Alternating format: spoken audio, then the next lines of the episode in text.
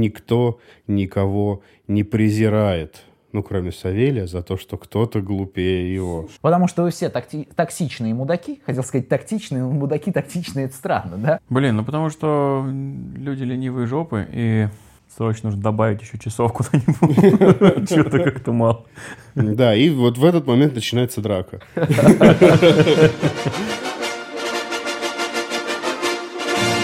Снобизм. Сексизм. Эгоцентризм. Скромное IT. Привет, в эфире подкаст на IT. И с вами сегодня, как и обычно, три его ведущих. Зураб Белый, Всем привет. Леонид Казарцев Доброго вечера. и я, Савелий Бондаренко. И вы не поверите, сегодня случилось чудо, и взрослые дяденьки разрешили мальчику Савелью поговорить о психологии. И поэтому сегодня тема нашего подкаста – когнитивные искажения и программирование. А точнее, когнитивные искажения в программировании. Какие они встречаются часто у программистов, с которыми, с какими из них мы сталкиваемся? Каждый день или, возможно, через день. Надеюсь, вам зайдет. Итак, поехали. Начнем, пожалуй, ребят. Ну, вы же мне разрешили, да? Да, да, да, жги. да, да, говори. Хорошо, отлично. И начнем, пожалуй, мы с такого достаточно частого когнитивного искажения. Это ошибка планирования. В принципе, тут из названия, я думаю, уже все понятно, что это значит. Ну, всем понятно, может, что Не-не, нет, ну как бы нам понятно, но Отлично, не хорошо. все наши Хорошо, слушатели. ошибка планирования — это когнитивное искажение, которое связано с излишним оптимизмом при оценке задачи. И, соответственно, ты просто ну, недооцениваешь время, которое ты на нее на самом деле потратишь. Типа такой, ой, да, за два дня запилю, через год такой, какая была глубокая кроличья нора. Вот примерно вот это вот все. Ну и что, это самая, наверное, частая проблема, с которой сталкиваются все, потому что искусство оценивания – это действительно искусство, а точное оценивание – это недостижимое искусство. Поэтому есть вот эти все менеджерские плюс 30% минимум, когда э, программист оценил, ты обязательно накидываешь сверху, и потом накидывается еще, еще, еще. В итоге оценка чуть ли не в два раза увеличивается просто одним ревью вышестоящего менеджмента, потому что, ну, это как бы закон работы как раз против вот этой когнитивной, когнитивного искажения. Так самое забавное еще, кстати, в этом когнитивном искажении, что м, ошибка происходит независимо от того, знает ли тот, кто оценивал, что в прошлом эта задача заняла больше времени, чем он оценивает сейчас. То есть ты знаешь, что ты в прошлом потратил на эту задачу три месяца, к примеру, на подобную, да? И ты такой, «М, запилю за месяц. Ну, это сложно. У меня вот в моей практике, честно говоря, я не могу сказать, что у меня были а, прям идентичные задачи. Все равно какая-то где-то там есть разница. И э, сложно мерить своим прошлым опытом всегда.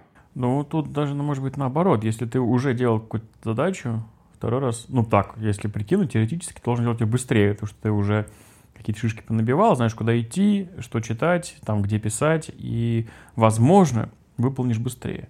Но на самом деле, да, на, на практике так не получается.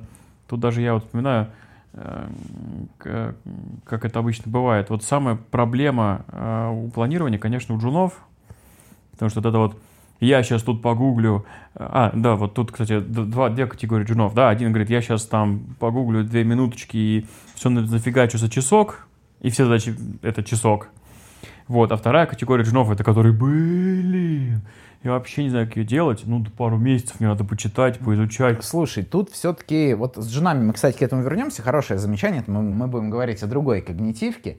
А, тут все-таки это не небольшие задачи, тут все-таки ошибка планирования, это именно каких-то обычно проектов имеется в виду, то есть в этом когнитивном искажении, а не так, за сколько ты запилишь какую-то задачу, потому что там именно как конкретно небольшая задача, которая, ну, имеет ограниченный диапазон времени, типа там 4 часа, да, стандартно, это немного к другим будет относиться. То есть тут именно имеется в виду, в этой когнитивке ее можно на это распространить, но она все-таки о больших достаточно проектах, Вот, я говорю, самое забавное, что независимо от того, делал в прошлом что-то подобное или не делал, ошибка как бы будет возникать. А, и я хотел бы поговорить вообще, от чего она происходит. Как вы думаете, у кого есть какие предположения, почему некоторые люди в большей степени подвержены данному искажению? Блин, ну потому что люди ленивые жопы и не любят, как бы, это же надо анализировать все, всю предыдущую работу, чтобы правильно оценить, да, там, проанализировать какой, как-то состав команды, если говорим про проект, как бы вот это все соединить в кучу, э, прикинуть, какие будут риски, какие вероятности, то есть, ну, как бы это очень большая работа, и просто обычно пальцем в небо тыкают, ну, так, примерно плюс-минус. Да нет, Зураб, это там все, о чем ты говоришь, это недостаток профессионализма, Э, недостаток э, опыта и так далее, и так далее. А когнитивные искажения, они самостоятельно действуют, мне кажется, без э, внешних факторов. Но я вот, честно говоря, не, не, не очень могу вот сейчас придумать, почему. Я думаю, нам э, замечательно наш Савелий раскроет Ну, он истину. попробует, по крайней мере. Ну, а люди, кто занимается исследованием, психологи, наверное, да, ну, у них тоже как бы много есть теорий, предположений на этот счет. Если мне моя память так не изменяет, одно из предположений это то, что люди при, принимают желаемое за действительно. Просто, а, как это сказать, они думают, что задача будет выполнена быстро и легко, когда дают прогноз, просто потому что это то, чего они хотят. Вот и все. Это одна из причин. Другая м- причина бывает, потому что люди, люди, когда их просят что-то оценить, другие, к примеру, это часто вот именно в программировании, мы все-таки в разрезе программирования mm-hmm. говорим, они стесняются дать завышенную оценку, потому что они начинают думать, что их посчитают непрофессионалами. Вот я прям реально сталкивался, я даже себя ловил на том, что типа поначалу было у меня когда-то такие моменты, mm-hmm. когда я такой, блин, да как я скажу, что это там сайтик делать как бы минимум там три месяца. Да типа мне сейчас скажут, типа, ой, это там мой сосед Ваня там его за месяц делает. Я утрирую сейчас, конечно, но я ловил себя на такой мысли, я научился себя перебарывать, и если я что-то посчитал, значит, я что-то посчитал. Если кто-то считает, что он может сделать это быстрее... Ну, флаг, флаг в руки. в руки, да. Ну, не в руки, но неважно.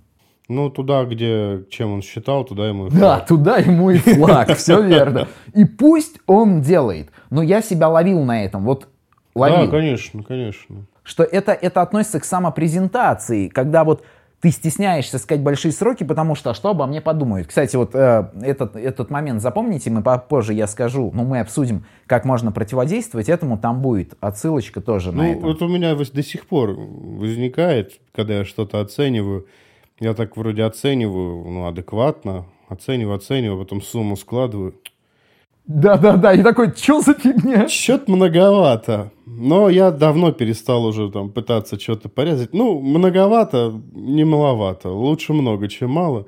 Заказчик и все равно начнет резать, придется как-то это ужиматься. У меня наоборот.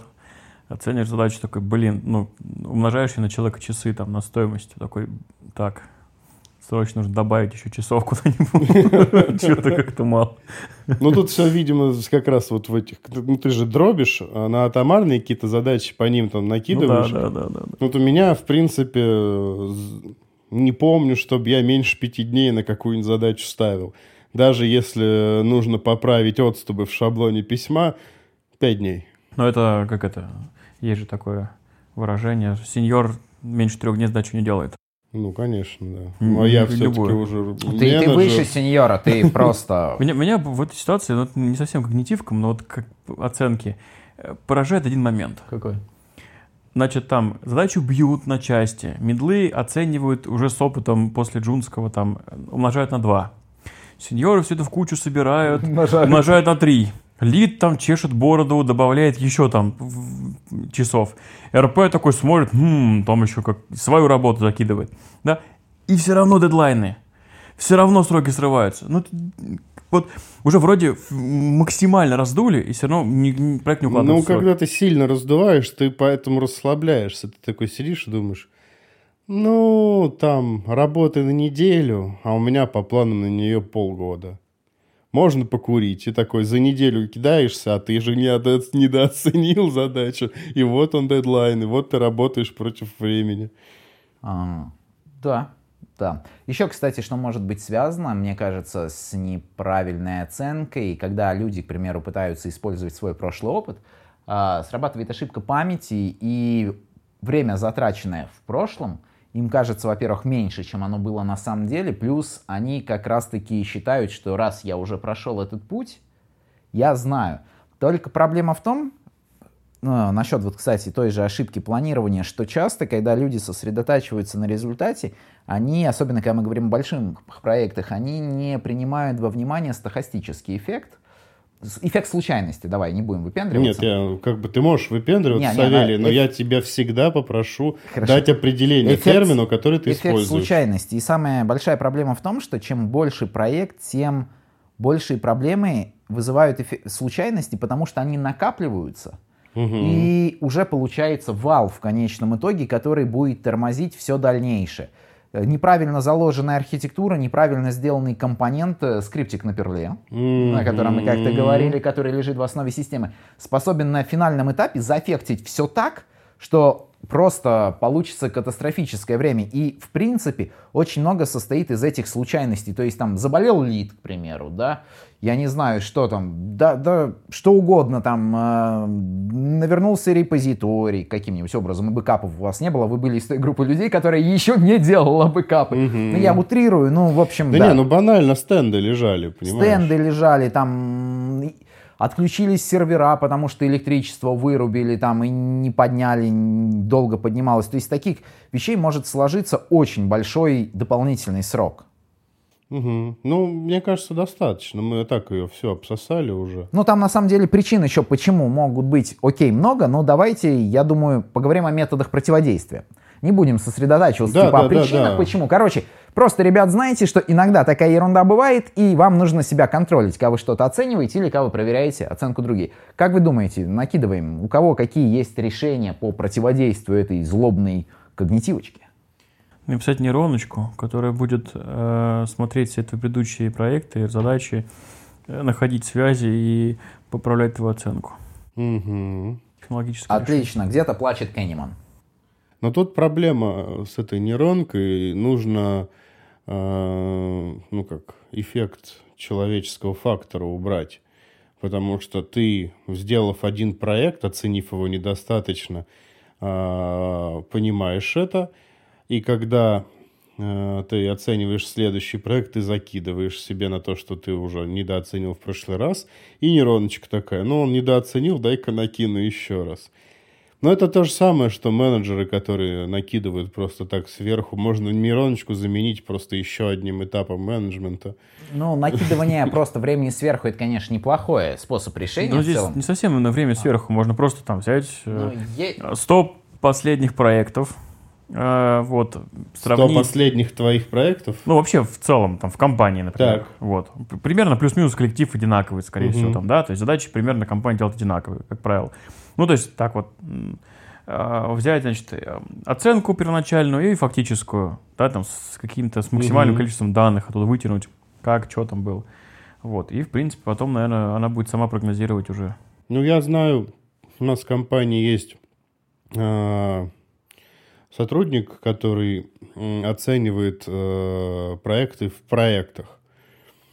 То есть э, не, не в задачах, там, как у нас story point, вот эта там маленькая задача, он просто смотрит, много в ТЗ написано, в два раза больше, чем в прошлом ТЗ. На этот проект мы сделали за год. Ну, значит, два года. Это такой высший уровень уже такой абстракции. И что характерно, работает, очень хорошо попадает.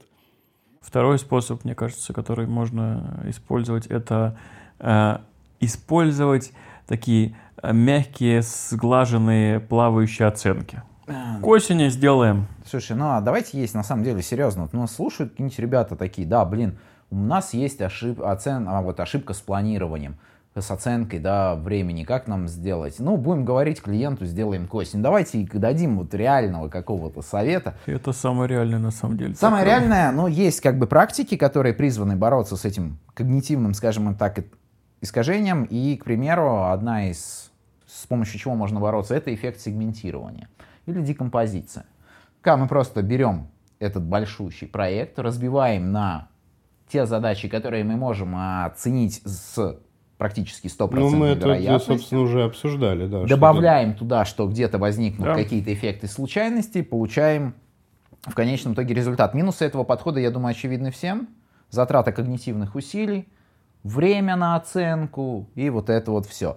Другой вариант, И опять же, не факт, что ты все разобьешь нормально. э, ну, надо бить, просто в том-то и дело, требует много времени, надо бить на те части, которые ты можешь оценить. То есть, как только у тебя появляется задача, которую ты не можешь оценить, типа день, два или три, ты бьешь до тех пор, пока ты не сможешь дать четкую характеристику. Не, я имею в виду, что ты, часа. условно говоря, можешь в процессе декомпозиции потерять какие-то части, которые... На них, опять же, да, конечно, на них заложиться придется. В любом случае на них заложиться. Другой это полностью проработанные планы реализации. То есть это не совсем декомпозиция, это именно конкретные планы, когда и в случае чего ты будешь действовать и каким образом. Типа родмапы. Э, можно сказать так, это, знаешь, вот походит на родмапы с управлением рисками дополнительным. Знаешь, когда мы там прописываем, что если у нас там продумываем, прям есть типа заболеет лид, мы делаем так, так, так, это вот у нас вот так вот получится, Мгм. таки не столько времени. Ну, можно так сделать вместе Ну, с первым управление планом. рисками это вполне ну, стандарт. Ну, как и декомпозиция Да. задач, и управление рисками это такой стандартный стандартная good practice в управлении Да, то есть, проектами. если у вас этого нет, задумайтесь, возможно, оно, оно вам нужно. Опять же, Мгм. все, все, минус, все предусмотреть никогда невозможно. Всегда может э, бас-фактор какой-нибудь сработать, всегда может случиться что-то еще, плюс, опять же, время, сложности, ну, на составление Мгм. всех этих планов. Мгм. И, ну и как вариант, да, прогнозирование по аналогам, о котором мы говорили, но тут важный вариант вот с нейронкой может быть э, вполне удачно, потому что оно должно быть основано на корректном и количественном анализе, а не на собственных впечатлениях, чтобы не было ошибки памяти, и типа раньше Ну, трава конечно, была не, не, зеленее. конечно, конечно. Вот, вот если, в принципе, вы совмещаете все эти вещи, вы можете получить э, хороший результат. Кто-нибудь, кстати, знает какие-нибудь примеры ошибки планирования? Да, в принципе, каждый второй ваш проект, ребят. Второй. Ты что, каждый первый? Ну, я на своем последнем проекте, ну, вот на котором сейчас мы с Савелем вместе трудимся, а, ни одну поставку в срок не сделал. Хорошо, что это внутренний проект, но и я ну, каждый раз мне кажется, что я уже предусмотрел все проблемы, которые могут возникнуть у меня, э, все какие-то риски. И я уже заложил на задачу, которую я когда-то думал, что делать ее неделю, три месяца. И все равно она делается ровно на месяц дольше, чем я ее планирую. Да, да, это просто... Не знаю, ладно. А, из самых Савелий почувствовал свою ответственность. Да, из самых, кстати, известных, э, это, может быть, не знаю, вы слышали, нет, это Сиднейский оперный театр. Он там что-то, я сейчас точно не вспомню, что-то он, по-моему, там на 10 лет его задержали от постройку, открытие, точнее, открыли, во-первых, не в том виде, в котором изначально планировали, и планировали из него что-то, я могу ошибаться, если что, ребят, загуглите, мне лень. Там что-то, по-моему, изначально планировали 7 миллионов на него потратить, в конечном итоге, по-моему, потратили больше сотки. Сиднey Опера Хаус. Ну, Я даже, нет, я давайте сейчас это- вспомнил э, Саграда Фамилия, которая до сих пор не расстроена, а потом вспомнил нашу Олимпиаду, Олимпиаду, э, стадион э, в Питере, Восточный. э, который э, сначала просто долго строили, а потом баклан и крышу ему разобрали ночью, пока строители спали. В общем, да, таких кейсов бывает. Там что-то, по-моему, аэропорт в Денвере то же самое. Там что-то плюс 2 миллиарда долларов. Миллиарда. И какой-то тоже там сколько-то, на сколько-то там позже. Ну, в общем, хватает таких кейсов. В общем, когда что-то оцениваете, будьте объективны, старайтесь делать это внимательно и не попадать под это когнитивное искажение. Это Ну, самое главное, совет. сильно не расстраивайтесь, потому что этого вам все равно не избежать. Да, так или иначе, все равно ошибетесь. Окей, следующее. Окей, давайте следующий. Следующий претендент на обсуждение у нас это уклон в сторону поиска информации. Давайте сразу определение. Это мастер Савелий. Да ну, вот тут, мне кажется, можно и без определений. Это когда мы ищем какую-то информацию, когда она нам, в принципе, уже даже не нужна для решения какой-то задачи. Но это вы знаете, У вас там Это как спор ради спора, которым Савелий любит заниматься. Кто сказал, что Савелий любит им заниматься? Мы. Да. Я с вами никогда не спорю. Мы не говорим, что ты любишь с нами этим заниматься. Ты любишь заниматься этим со всеми. Не, не, не, не, не, не. Кстати, есть когнитивка, я быстренько отвлекусь, это когда, я не помню, как она называется, в общем, суть ее проявления в том, что ты безудержно и неустанно ищешь того, кто не согласен с твоим мнением, чтобы доказать ему свое. Да, да. Есть такая. Не помню название, потом, если вспомню, скажу. По поводу этой э, когнитивочки, ну это же стандартная история про гуглеж. Когда ты начинаешь гуглить и, и улетаешь. Ну, мне кажется, это такое тоже. И потом просто уже начинаешь читать, знаешь, ну, да, как да, да, процессор да. исполняет Дальше, команды. Да, да, да, пошел туда смотреть. Уже вроде все, уже как бы понимаешь, как делать. Это такой... Но это не проблема такая вот, э, я бы сказал, из программистов на более высоком уровне. Джун, скорее всего, не догуглит. Скопипастит первый попавшийся middle, там примерно там, ну, как бы найдет решение, такой оценит, что окей, засунет в код, а вот какой-нибудь lead или senior, такой уже прям strong senior такой начнет, блин, а как, а вот если вот сюда, А, а если вот я сюда». что-то не учел, да, да, да, а если вот это, и вот начал, короче, и через три дня такой опомнится, и такой, оп. Что-то я, кажется, немного перестарался. Слушайте, ну это не, не частный ли случай тоже когнитивки, когда ты делаешь задачу идеальной, не можешь вовремя остановить. Да, амплификация. Э, Ну, можно отнести к частному случаю, но амплификация это когда ты затрачиваешь чересчур много усилий на решение именно задачи, а тут именно упор, можно, наверное, сказать, что в какой-то степени это частный случай. Но если твоя задача найти ответ в интернете, и ты занимаешься поисками больше, чем нужно, то в целом, то как бы это, да, Ну, слушай, мне- я, я думаю, что наверное. не совсем так. Ну, не, ну в принципе, не, подобная амплификация просто это когда на решение Я- задачи я- ты да, начинаешь, знаешь, да. предусматривать все кейсы. Э, Ну вот я Оно думаю, может перетечь в поиск информации. Кстати, да. тут у разработчика очень может. Тут ты типа как-то вылизываешь тот код, который ты написал, Не, не, не обязательно, делаешь. смотри, ты тратишь усилия, не обязательно. Вот амплификация может перейти в поиск информации. То есть, когда ты знаешь, ты вот пытаешься сделать идеально, и такой потом, а вот если будет так, ой, а я что-то не знаю, что происходит, когда вот происходит такое, да? Ой, а как это вообще работает? Ой, а как у нас тут рендеринг срабатывает? Ой, а как у нас там состояние будет обновляться? И пошел, ты уже, короче, там расковыриваешь А может исходники быть, мне фреймворка. вообще на стримы это все переписать? да, да. И ты уже там расковыриваешь основы языка какие-то, как там это внутри все исполняется, и потом такой, блин, что-то я загнался. Так что да, пересекаются. Как с этим бороться?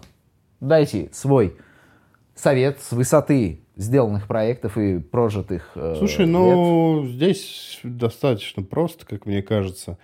Ты должен ставить себе срок на каждую выполняемую задачу, и если ты выходишь за него, останавливаться. Фиксироваться просто, да, Да. фиксироваться и все. Я бы обращался к ТЗ.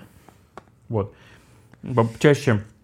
э, Причем здесь ТЗ, мы же ну, про поиск. не ТЗ, хорошо, про задачу. Ну, то есть ты когда ты ищешь что-то, ты же как бы ищешь просто задачу, у тебя какая-то появилась, которую нужно сделать, и нужно чаще к ней возвращаться, к формулировке, и э, сравнивать, а не достиг ли ты там необходимого уровня знаний. Задача, понимаешь, она не предусматривает. Человек начинает думать так, а если вот, к примеру, у меня там откроют дропдаун так, а потом нажмут вот так вот клавиши, вот что произойдет? Так, произойдет вот это, вот это надо еще поправить.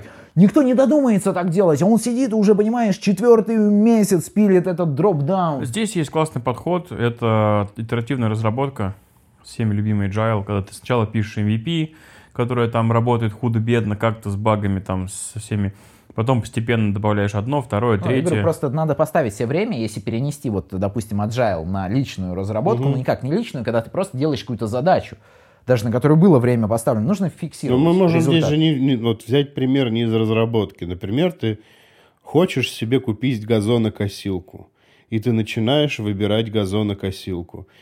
И сначала ты просто там смотришь простые какие-то газонокосилочки, и там ко второму дню изучения у тебя уже попадают в изучение промышленные газонокосилки, способные по полтора-два гектара в час Да, обрабатывать. Потом ты узнаешь о том, что там, к примеру, есть определенные нити, которые делаются из определенного материала и Да, продаются да, одной да, фирме, да, да, а потом да, в 4 часа ночи тебя ловят рядом секретные военные базы, а ты просто хотел узнать, что здесь находится. Вот, и хороший пример. Вот если я поставлю себе время, допустим, час на то, чтобы найти газонокосилку, время может быть уже действительно пройдено, но по факту я, возможно, действительно не найду то, что мне нужно.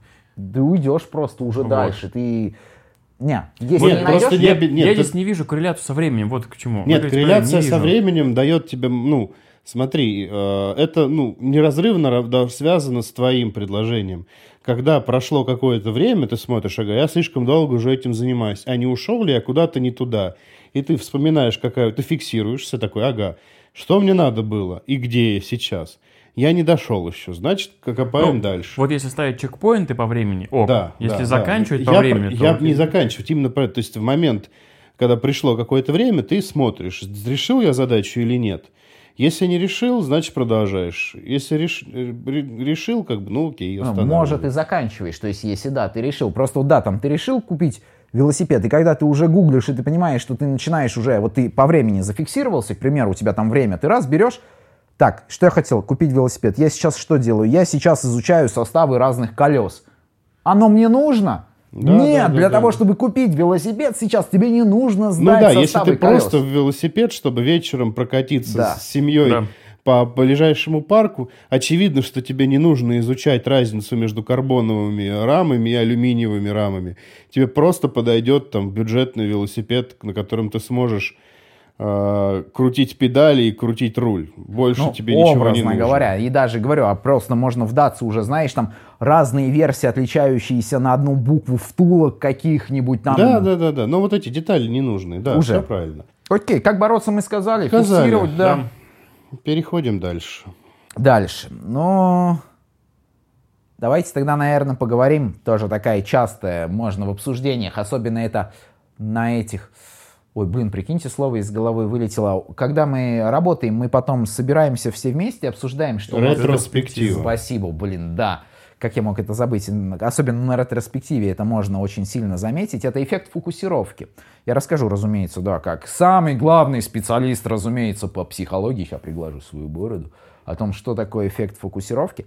В общем, если вкратце, эффект фокусировки — это когда мы начинаем фокусироваться на каких-то вещах, которые вполне возможно не влияют на общий результат, но нам начинает казаться, что именно эти вещи очень сильно могут повлиять на финальный результат. Вот, то есть, Ну, это скажу. как раз все те же велосипеды. Что, да, Когда в ты сидишь и думаешь, м, рама 12 килограмм или 11 800, М, стоит ли мне переплатить 30 тысяч за 200 грамм или нет?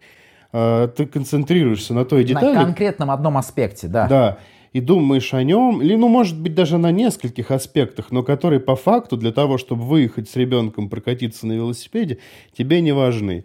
И в работе в IT ровно та же история, да. Это не только на ретро. Я как э, человек, ведущий с, эти скрам-митинги наши ежедневные, э, практически каждый день кто-нибудь мне на статусе рассказывает, что он э, попал в очередную... Рассказывать могут что угодно, но по факту они в ту самую глубокую нору попали, и эту нору никто никогда не откопает. Но почему-то вот он зацепился за этот э, нюанс и слово-то нецензурное пыталось вылететь, я цензурного подобрать не могу.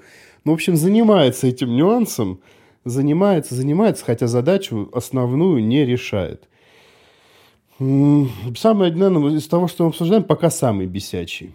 Потому что он тратит больше времени, как мне кажется. Эффект фокусировки, он знаешь еще как иногда а, проявляется, когда людям начинает казаться, что, к примеру, вот работают в проекте, вот начинает там один парень бегать и говорить, у нас все херово, мы не успеваем в сроки, у нас говно проект, потому что у нас нет хорошего ТЗ. Возможно, это правда. Да. А возможно, Но нет. работу надо работать. Не, а возможно, сейчас, а возможно и нет. Возможно, у вас хреновый проект, и даже нормальное ТЗ не сделает ваш проект хорошим, потому что у вас команда джунов. Потому что вы все такти- токсичные мудаки. Хотел сказать тактичные, но мудаки токсичные, это странно, да? Не, ну почему? Ты можешь э, вполне подойти и сказать «Добрый вечер, проходите, пожалуйста», и плюнуть на спину. Хорошо. А, вот, может быть, в этом причины, да, может быть причины в плохом менеджменте, может быть еще в чем-то причины. Просто часто я лично встречал, что люди концентрируются на одном. Там у нас э, дурацкий дизайн, поэтому у нас все плохо, поэтому у нас типа и код хреновый. Ну да, да, да. Ну, как бы нет, ребят, как бы код у вас хреновый не потому, что дизайн плохой, как бы, а потому что вы нормально его сделать не можете, нормально предусмотреть не можете, и нормально не можете все это воплотить. И вы с больной головы на здоровую начинаете перекладывать. В общем, фокусирование на одной проблеме, это всегда плохо. И все Да. такие вещи должны рассматриваться комплексным. Комплексом. Если вы И хотите это мы уже переходим к тому, как бороться. Да. Давай. Ну, просто что они долго разговаривать? Не типа? стоит, Можно да. примеры? Да, вон На самом хочет. деле, на самом деле, все проблемы из-за того, что нет readme в проекте. Конечно. Надо написать readme.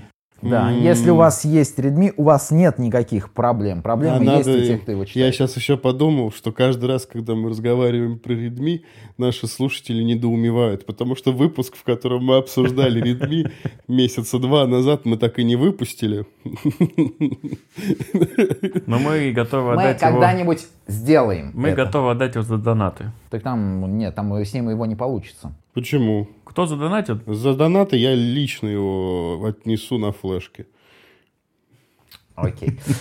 А, Как лечить фокусировку? Как лечить э, эффект фокусировки? Все проблемы должны рассматриваться комплексно.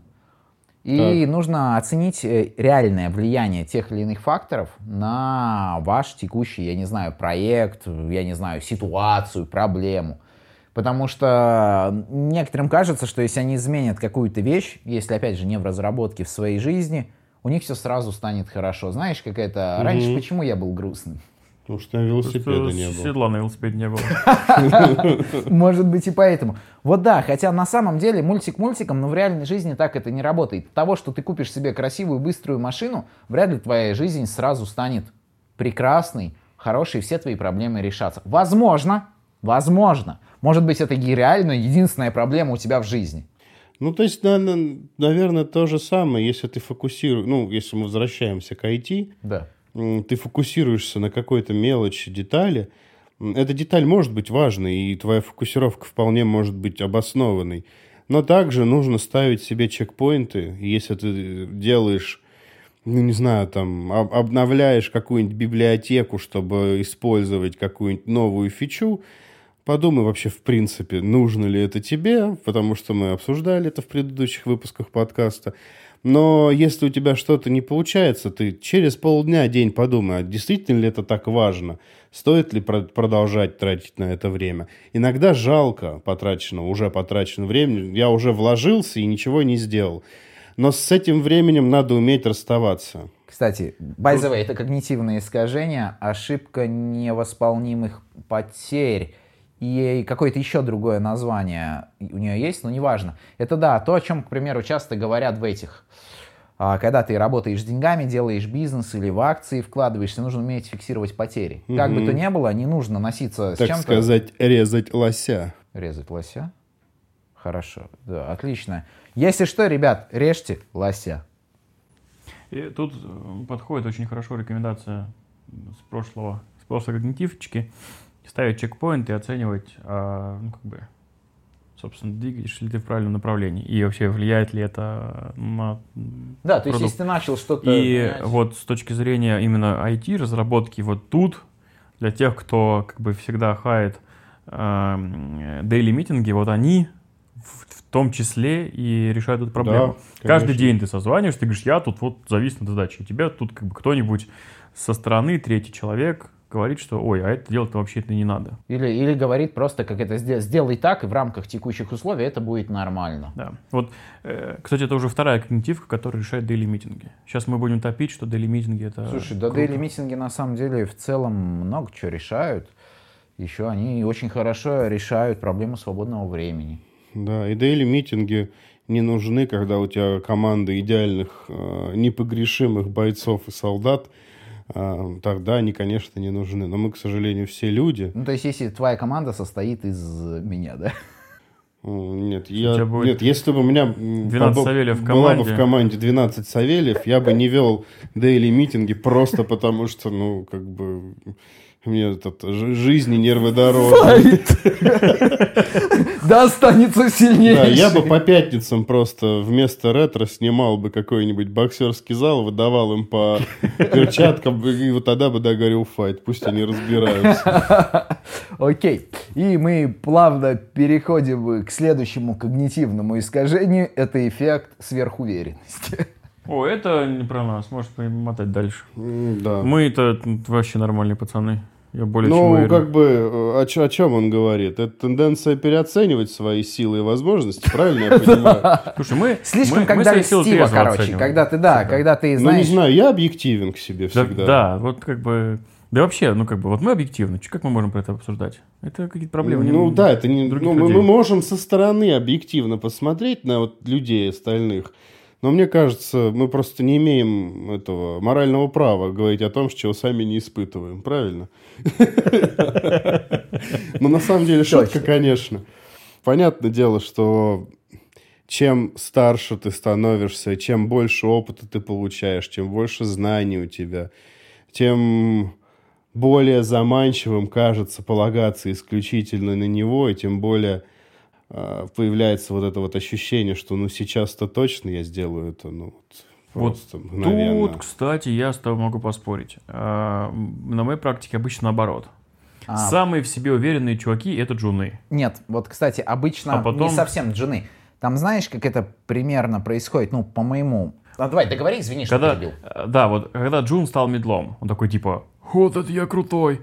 Вот, но при этом наоборот, когда ты говоришь, расскажешь стронг сеньором, он такой, блин, я не знаю, тут надо погуглить, посмотреть, я что-то давно уже не пробовал, пощупать, я не совсем уверен, Ну, что тут справлюсь. все, я все-таки, знаешь, э, считаю, что это, вот эта когни- конкретно когнитивка, она а, не про уровень развития, она, в принципе, про человека. То Да. есть, Да, нет, я просто говорю, где Про уровень больше. развития это чуть дальше будет. если ты э, сам, ну, по себе вот сверхуверен, все- вот ты страдаешь этим когнитивным искажением, то чем больше у тебя опыта и знаний, тем больше, тем расширяется это влияние этого когнитивного искажения, по моему мнению. А тут еще добавляется другое когнитивное искажение, про которое мы говорили, когда у нас память, да, что раньше была трава зеленее, э, вот, и так далее. Вот тут как бы она накладывается одно на другое, и ты такой, блин, я же там уже круто все делал раньше, При том, что, забыл и свои. при том, что эти люди, к примеру, они при оценке каких-то, когда вот у них запрашиваешь какую-то оценку,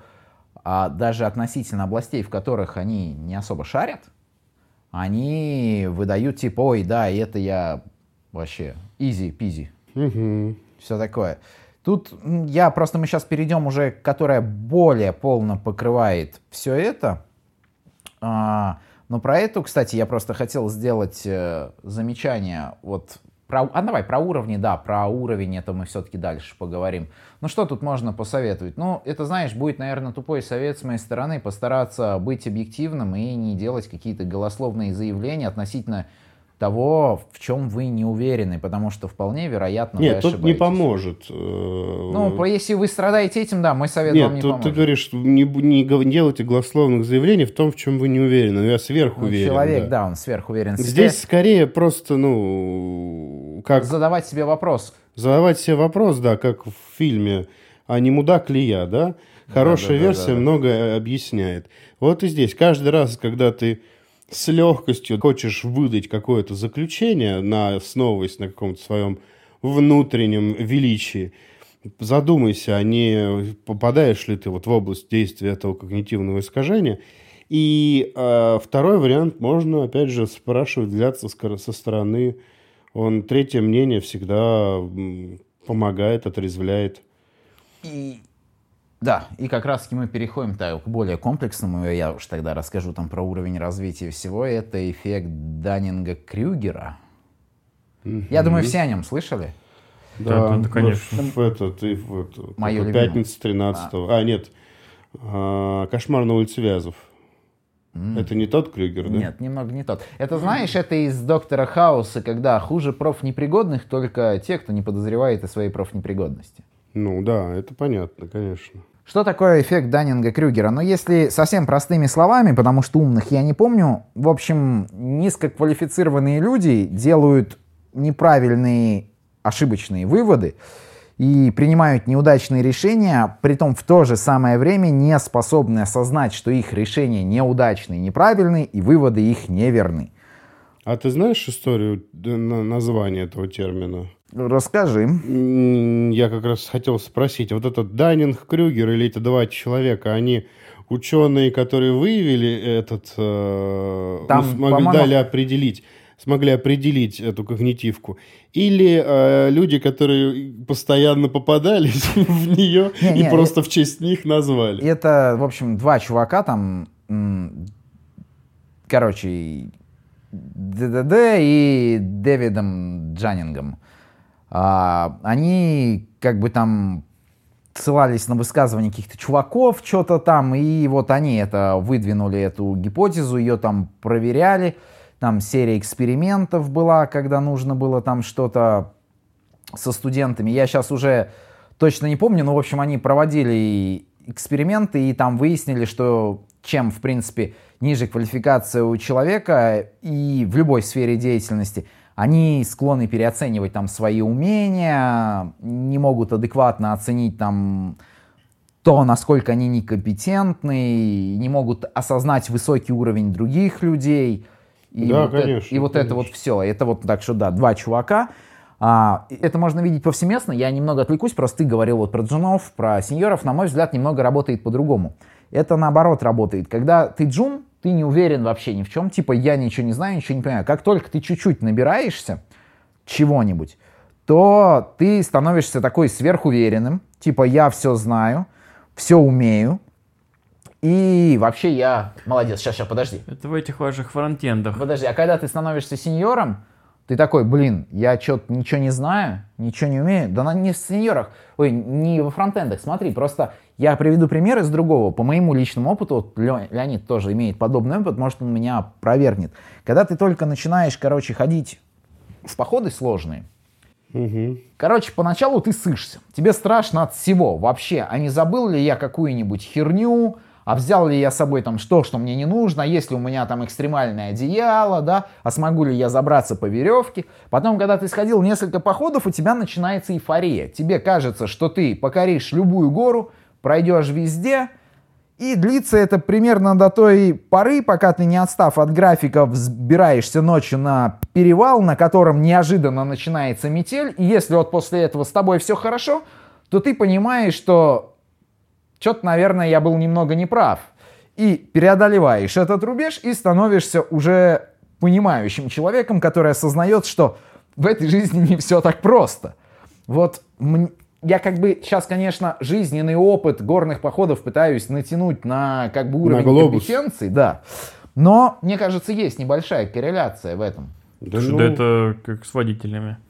Когда ты научился водить, вводишь первый год, еле-еле там как-то пытаешься там аккуратно все это очкуешь, очкуешь, и потом через год такой уху, и начинаешь такой, да я все могу, все умею, начинаешь гонять до тех пор, пока там либо никуда не впишешься, либо почти не впишешься там, да, то есть, Ну, типа, потом- какая- пока- или ну, пока просто осознание. ситуации, Да, да, Или да. пока осознание Но придет. Мне кажется, это не совсем про эффект Даннинга-Крюгера. Но мне кажется, чуть-чуть похоже. По- не, не, ну, это похоже, но это такое все-таки притяжение. Мы сейчас говорим о том, что э, А подожди, когда ты человек- тоже знания и компетенции набираешь, кстати, когда ходишь в горы, так что можно Ну, это, сказать. это просто Нет, я не об этом. Не- это да, ты набираешь знаний и компетенции. Вопрос в том, что, а, как я вижу это определение, это про людей, которые делают работу, которую они вообще не умеют делать.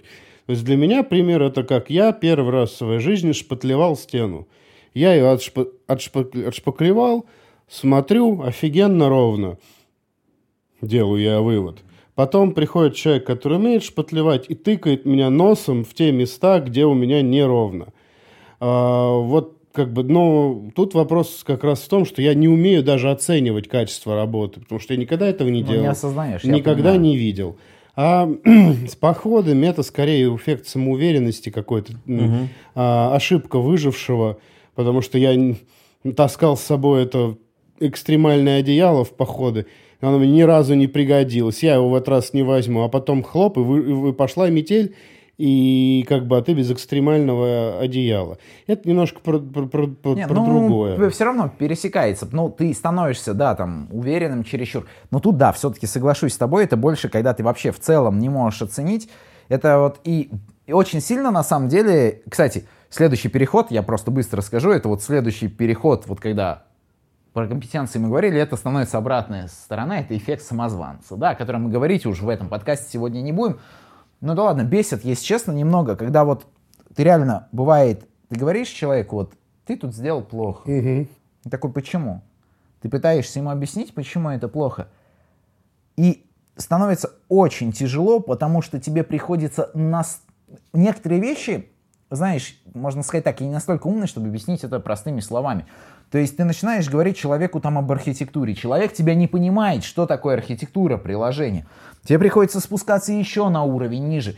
И то есть в конечном итоге, чтобы объяснить вот реально, почему человеку там нужно было просто поправить один метод, ты уже просто там, я не знаю, вываливаешь на него 4 часа информации, и в конечном итоге человек такой, ну, может быть, в принципе, да что, мать твою, значит, может быть, в принципе. Слушай, мне кажется, это такое больше, это тоже не сюда. Это какой-то такой больше пофигизм, наверное. Не-не, то есть человек упорствует, он говорит, нет, я прав, вот должно быть так. Ты понимаешь, что он в корне не прав, а он не может тебя понять. Это другое, это когда ты вот это вот любишь со всеми поспорить, знаешь, там типа тебе тяжело признать свою вину, свою ошибку. Так, вот, вот, это, мне люди- кажется, так, туда. Так, нет, это сюда и А относится. это, вот если я правильно понял, то это, знаешь, как про, про то, что больше подходит. Когда ты написал офигенный код, супер, он тебе нравится, вот прям реально искренне нравится. А потом ты через год его смотришь и думаешь, какое говнище. И вот в тот момент ты как бы искренне, ты не, не потому, что у тебя там какое-то слишком высокое мнение о себе, ты такой, я сделал офигенную задачу. Вот прям максимально вложил все, что я знаю, сделал, и я считаю, что она правильна. Да, и ты можешь там и принимаешь критику, и все, но просто вот в этот момент ты прям находишься в этой как раз Ну, это тоже когнитивном. середина. Мне кажется, это про, про совсем низкую квалификацию, когда ты... ну, то есть, когда ты сделал классный код, который тебе нравится, наверное, он выполняет свою задачу. А проблема этого эффекта скорее в том, что а, человек, который не обладает достаточной компетенцией, чтобы понять, понимать, что он делает, он не понимает, что результат его работы не приносит необходимую, ну, как бы не выполняет поставленную задачу. Ну, типа того, да, или не работает в определенных условиях, то он то есть, же не способен это спрогнозировать. И зачастую многие упорствуют. Кстати, по поводу сверхуверенности сейчас... Упорствовать просто это вообще не про то. Здесь нет ничего про упорство. Ну, А, ты как ты просто это. а он не может осознать, что он не прав, я так вот тебе ну скажу. да, но если ему об этом сказать, Нормально вполне объяснить. нормально объяснить, он вполне это может понять. Да, Просто от да. этого это не перестанет быть эффектом Даннинга-Крюгера. Не, не перестанет. Я просто, понимаешь, некоторые просто в том-то и дело, что когда у человека этот эффект добавляется к тому, что у человека просто, знаешь, завышено ЧСВ, Ну, то конечно. тогда это становится совсем весело. Да, Я просто да, да, насчет да, да, да. сверхуверенности вспомнил интересный факт, пока не забыл. А, по-моему, там проводили как бы опрос, это просто насколько многие люди подвержены. Примерно там, по-моему, больше 75% людей сказали, что на дорогах они более внимательны, чем среднестатистический водитель. Вы же понимаете, что 75 человек не могут быть более внимательны, чем среднестатистический водитель? То же самое с оценкой IQ, с оценкой себя относительно других. Это вот, кстати, то, что если вам, ребят, кажется, что вы абсолютно не подвержены этим когнитивкам, то вполне возможно вы не подвержены. Мгм. Мгм. Или это просто очередная когнитивка, Да. которую мы сейчас как определим, или она наверняка есть уже. Окей, А, и, наверное, плавненько переходим к этому. Мы сказали, что у людей с высокими компетенциями может быть эффект самозванца. Мы не будем о нем рассказывать. И... Но есть и другое, это ошибка эксперта, или по-другому это, по-моему, проклятие знания. Суть, Мгм. суть его в чем? Кто нам скажет суть его в чем? Ну, я скажу, конечно, я же самый умный. А, суть его в том, что люди с высокими компетенциями, им очень тяжело бывает поставить себя на место человека, кто этими знаниями не владеет. Потому что для них это естественно мыслить таким образом, видеть вещи таким образом. И очень тяжело спустить себя на уровень другого человека, полностью отказавшись от своего багажа знаний. То есть на уровень джуниора. это на самом деле большая проблема. Это как раз таки, что не каждый хороший профессионал, эксперт в программировании может научить другого человека программировать. Это главная проблема, как мне кажется, в мире обмена знаниями. Как минимум, э, это самый главный стоп-фактор, который всегда стоит препятствием э, к какому-нибудь спикингу, да, то есть приходишь к кому-нибудь и говоришь, давай там ну, выступи куда-нибудь, там мотивируешь, э, чтобы какой-нибудь семинарчик провести, а человек говорит, блин, да я все знаю, что там, ну все, все же это знают, и, и я это знаю, и это же элементарно, что будут рассказывать. Вот это, мне кажется, главное. Отсюда возникает как раз проблема, что люди из этого мало меняются опытом, потому что такой, э, даже при личном общении иногда такую тему можно не затронуть, потому что такой, блин, да это очевидно, что типа, скажу, да, чё- а об этом говорили скажете, вообще? что Типа, что скажешь, что ты тут пургу гонишь, да и так все и так все знают. знают. Да, и вот отсюда происходит такой вот такая проблема, такой стоп-фактор. Вот. Ну и, собственно, и, да и в принципе в работе, мне кажется, такая ис- история часто встречается. Ну, я думаю, все с этим... В какой-то момент времени все с этим сталкиваются. Ну, самая важная, главная проблема именно в написании кода, да, вот отсюда вытекающая, когда обсуждают какую-то задачу, и какой-нибудь там сеньор, эксперт или там какой-нибудь принципал э, ну, умалчивает о каких-то деталях. Потому что он такой, блин, да это очевидно, что я буду сейчас это обсуждать. Вот. А человек, который будет это делать, какой-нибудь middle, это про это не знает и не делает. Именно Да. в написании это еще бывает, когда человек напишет такое, что понимает, в принципе, только он. Для него это очевидно. Да, да. Ну, это то есть, ну, прочитать нормально это кто-то другой просто не может. Ну, у меня, например, с тобой была такая проблема. Когда я попросил тебя помочь мне с JavaScript, ты прислал мне какие-то две строчки, состоящие из процентов, а, стрелочек, букв в непонятном порядке расположенных. Оно работало. Ну, а когда я попытался изменить, у меня ничего не получилось. Я же тебе потом И объясню. я потом Савелию говорю, Савелий, а можно на человеческий язык написать? Ты мне что ответил? «Ах, Ладно, давай писать говно. Ч- Не, там, кстати, было, ну, прям, ну, не совсем. Там был стандартные практисы. Ну да, мы переписали потом на более... всё- Ну, на такой, на псевдокод, который понятен любому человеку, кто знает, знаком хоть с каким-то Ну, языком. да, да, мы переписали там без стрелочных функций, без колбеков, отдельными вызовами, методов и прочего. Да, помню это. А, но на самом деле, э, я думаю, тут очень долго зацикливаться тоже не будем. Я думаю, советы можно дать, как Да вести- сразу, да, да, да. А, мой личный совет, которым я пользуюсь в своей жизни, когда я работаю с медлами, джунами, неважно, пытаюсь кого-то чему-то научить или помочь в решении задачи, каждый раз, когда мы начинаем, даже если я знаю, чем вызван тот или иной баг, или где делать одну отдельную задачу, если человек не может понять, что происходит, я начинаю оттуда, откуда может начать, скажем так, и найти, скажем так, точку входа любой человек. Ну, давайте я на пальцах объясню, к примеру. Есть какой-то баг, где-то на какой-то странице что-то происходит, человек вообще не понимает, где, чего искать. Откуда мы начинаем? Ну, мы, наверное, начнем с ним. Я даже знаю сразу, какой файл открыть, но мы начнем с ним, когда подключусь, со списка роутов. Потому что список роутов в приложении найти может каждый. И вот разматывая всю цепочку до конца вместе с ним, я смогу посмотреть, во-первых, что он понимает, что нет, сразу же. То есть он понимает там, как в списке роутов найти нужный компонент, как вот, допустим, в этом компоненте найти другой ко- подкомпонент и прочее, прочее.